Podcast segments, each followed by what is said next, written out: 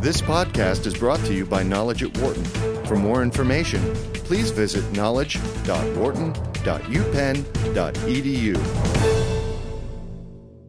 After years of declining market share and unprofitability, and a multi-million dollar bailout by the United States government, General Motors is once again a publicly held company. The automaker, which raised some $20 billion through last week's initial public offering, is on sounder footing than it has been in years. Yet, the new GM must still compete in a tough global market and must pay back the money it still owes the government.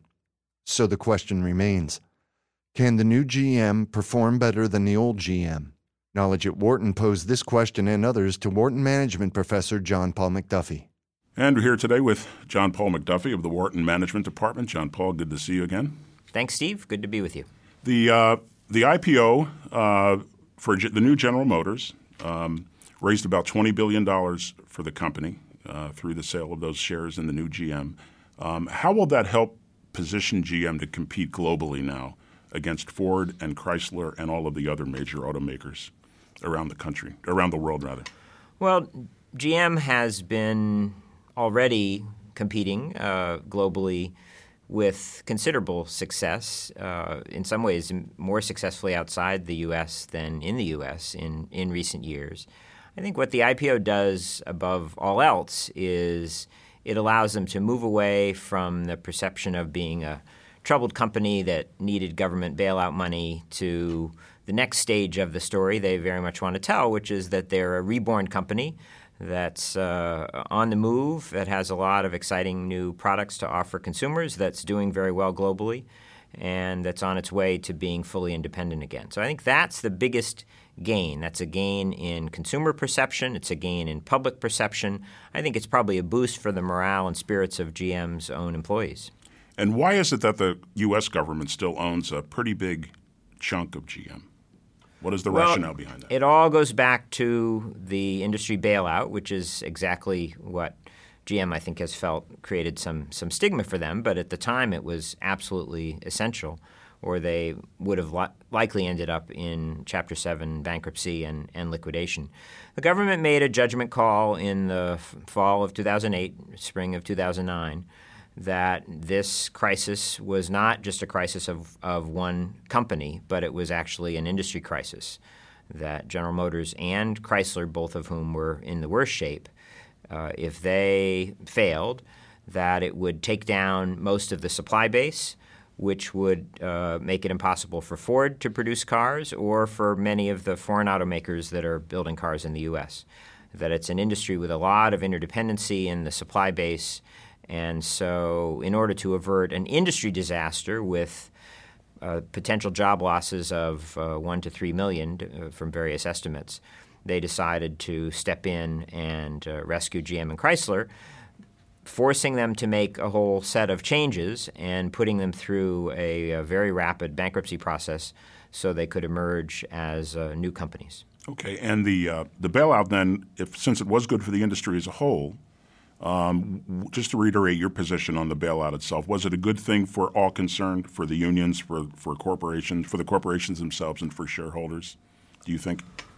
Well, nobody is happy about the bailout having happened or needing to happen, and there's a big concern, I think, politically about the government rescuing companies that may be too big to fail.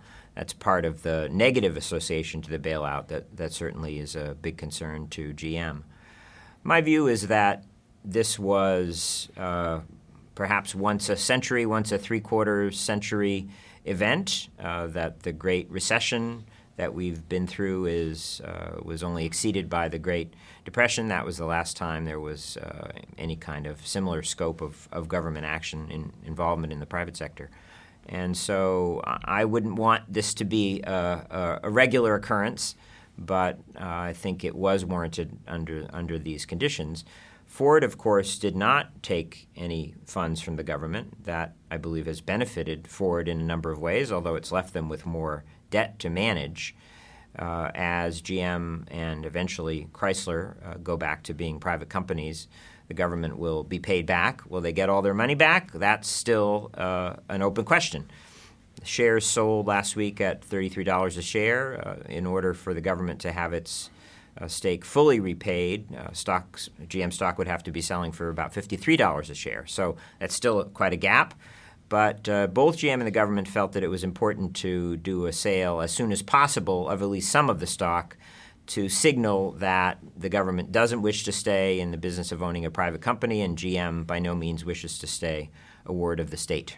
Okay. Now, Ford, uh, Ford's market cap as of today, uh, November 22nd, is about 56 billion dollars, and GM's market cap is about 51 billion.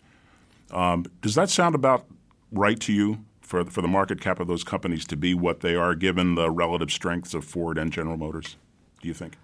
Well, that certainly marks a reversal because for most of the, the last century, except for the very early years of the auto industry, General Motors was the larger uh, company with the larger market cap over, over Ford. And uh, it reflects the fact that GM is now a much smaller company. It also reflects the fact that uh, Ford has been uh, receiving a very positive response uh, in the stock market lately. And uh, I think not only because of not having received bailout funds, but because in some ways its uh, recovery and some of its current strengths have been evident for, for a while now. Those include uh, several very strong new products, uh, quality levels that are much higher and seem to be quite consistently high across the product line. Uh, some refocusing on automobiles, uh, on, on cars as opposed to just trucks and SUVs, and on keeping the, the margins, the selling prices for those vehicles uh, high enough to keep them in a financially sustainable position. So Ford's done a lot of, of, of the right things lately, and they've seen the benefit from that in their stock price and, more importantly, in the public uh, consumer perception. Um, you've talked about this before, of course, but uh, all of the U.S. companies for many years have had a reputational issue to deal with concerning the quality of their cars. Yes. Um, from what I understand, in most respects, that th- those negative uh, views of those companies, uh, if they haven't gone away in the minds of the public, they perhaps should have because the cars are much better quality now, I think. But do you think GM still has a reputational problem going forward? Will it have to do anything special to convince consumers that not only are we back, uh, but we have good, exciting, uh, quality, uh, reliable automobiles to sell to you? Well, this issue is very much in the eyes of the consumer, and there are lag effects uh, in terms of reputation. I'm sure it's very frustrating for, for GM, for Ford to uh, see some perhaps lingering perceptions of quality problems from the past. Uh, they probably benefited in the early years of their quality slipping from some carryover reputation uh, that preceded that. So it's, it's just the nature of, of, of the way things are. I think the key has been uh, for Ford improving quality quite consistently across the product line. Uh, GM, for a number of years, has had certain models that have been very successful with quality, have gotten awards and the like, but they've also had other vehicles that have still had a lot of quality problems. And so all it takes to keep that reputation alive is hearing from a friend or a neighbor or a colleague about a bad experience with a GM product, and then it reinforces whatever negative perceptions you have. So, and that consistency is is tough. It's tough uh, to keep it across all products. Uh, Obviously, a lot of these products have supplied parts that come from suppliers all over the world, so it's not that it's all completely under your control. These are very complex supply chains to manage. But that's the that's the uh, you know that's the test that every automaker has to pass these days. Do you think GM has exciting new vehicles in its pipeline um, that will get consumers excited in the years to come? Uh, and secondly, do they does the company currently have any vehicles, perhaps the Volt or the Cruze, that might get people excited about the company and to begin looking at GM cars again? There's a number of, of GM models that I think are, are, are very promising in that regard, and, and they almost occupy different different categories or different spaces. Uh, for Buick to start having some products that people are excited about, like the LaCrosse, is uh, is uh, a bit of a change because while they had some loyal consumers, uh, they were mostly seen as as being more conservative and having uh, conservative tastes, and there wasn't much that was seen as as really new in the Buick line, and that's starting to change. Buick, of course, in one of the interesting uh, international ironies about brands, has been GM's top-selling brand in China for a long time. Uh, they have a crossover vehicle, which was a space that the U.S. companies were a bit slow to move into. So, car-based SUV, car platform-based SUVs. Uh, the Equinox, which has uh, gotten rave reviews and is selling very well. And then you mentioned the Volt and the Cruze. The Cruze uh, competes in a very tough segment against uh, Toyota and Honda products and uh, is getting very good reviews. And the Volt, of course, is this new uh, electric vehicle, which has a, a, bit of a unique design. And uh, everybody's waiting to see it. The buzz on it is certainly great. Uh, the price is going to be high, the demand is uncertain, but it helps GM as it would help any company, to uh, be perceived as having some products that are at the technological edge. The, uh, the, the IPO created, of course, a lot of buzz about the company. Um, but what exactly has changed? Why is, how is the new GM different from the old GM, aside from the government ownership part of it, but I mean internally management and its perhaps its management structure, management style. Has anything changed from from the old company to the new that's significant? Well, many things changed as a consequence of the of the bankruptcy. So GM shed a number of brands, uh, including Pontiac and, and Hummer and Saturn. They uh, closed a lot of plants. There's old GM, which exists now as a separate company, which consists entirely of assets which are being slowly sold off in one way or another. Uh, so they, in, in, one fell swoop, had some of the least uh, productive or useful assets uh, shifted off of their balance sheet. They've had a lot of management changes, of course. They have their second uh, new CEO since the uh, bankruptcy ended. Well, first there was an interim CEO, uh, Fritz Henderson, who was a long timer, and then Ed Whitacre, and now Dan Akerson. a number of new board members, and that was one of the primary ways that the new shareholders, the I mean the new owners, the the government and the unions uh, exerted some governance uh, control was through appointing new members of the board, and uh, so I think those are all the new things. That's an overlay on the fact that there were a lot of things in a lot of areas where GM had made improvements over time in their manufacturing, in their product design, in uh, in their management of suppliers. And many of those things, uh, the goal has been to continue a, a, positive trajectory. So it's it's kind of a mix of some of the good things that were happening already that were somewhat you know thrown for a loop by the financial and industry crisis. Uh, the bankruptcy, which caused a lot of restructuring of the sort that we see often in a, a private equity based uh, workout and then finally a lot of management changes to uh, to set a new tone and take the company in a new, new direction. And I guess that's what I'm asking. Really, is there any way to know whether management is even is, is thinking differently now about how to approach the marketplace? I mean, it used to be that, and correct me if I'm wrong, that, that General Motors and the, and the other big two automakers used to basically produce product and then hope they would. I mean, to kind of meet the needs of their production lines and hope that there would be enough customers for them. And clearly, that didn't work out very well. So, is the is upper management has the is there any way to know whether they've seriously began to rethink how they look at the whole business and how it's changed globally vis-a-vis its competitors and what its customers want and that sort of thing? Do we know that yet? We can we can only look for some telltale signs and and, and keep an eye on a, a broad array of indicators. But one of those might in fact be uh, kind of the, the, the, production levels, the use of heavy discounting and incentives to sell products in order to keep the volume levels high.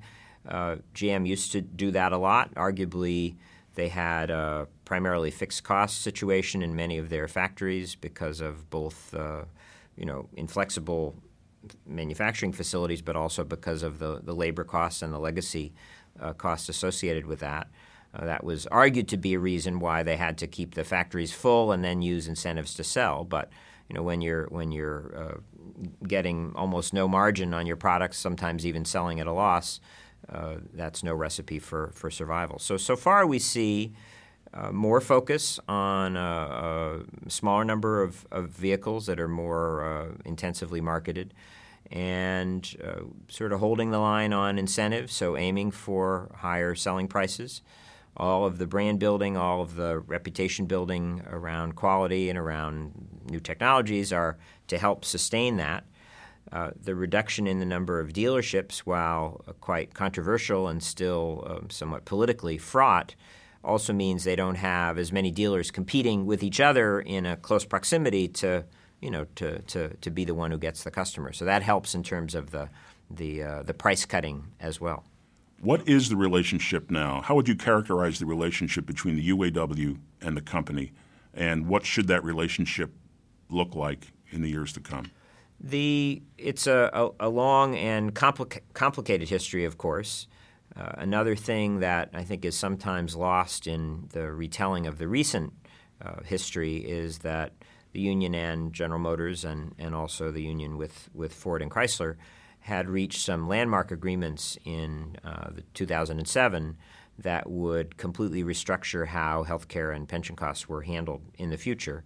Uh, that is now largely implemented. It, it, was unable to be funded in its original form because of the crisis, but the resolution through the bankruptcy has, has allowed that. So they had made progress towards finally solving what had been one of their most uh, persistent and, and, and difficult problems coming out of the bankruptcy, I think, and having to work through so many things has left the, the, the companies and the unions and the union working uh, quite well together.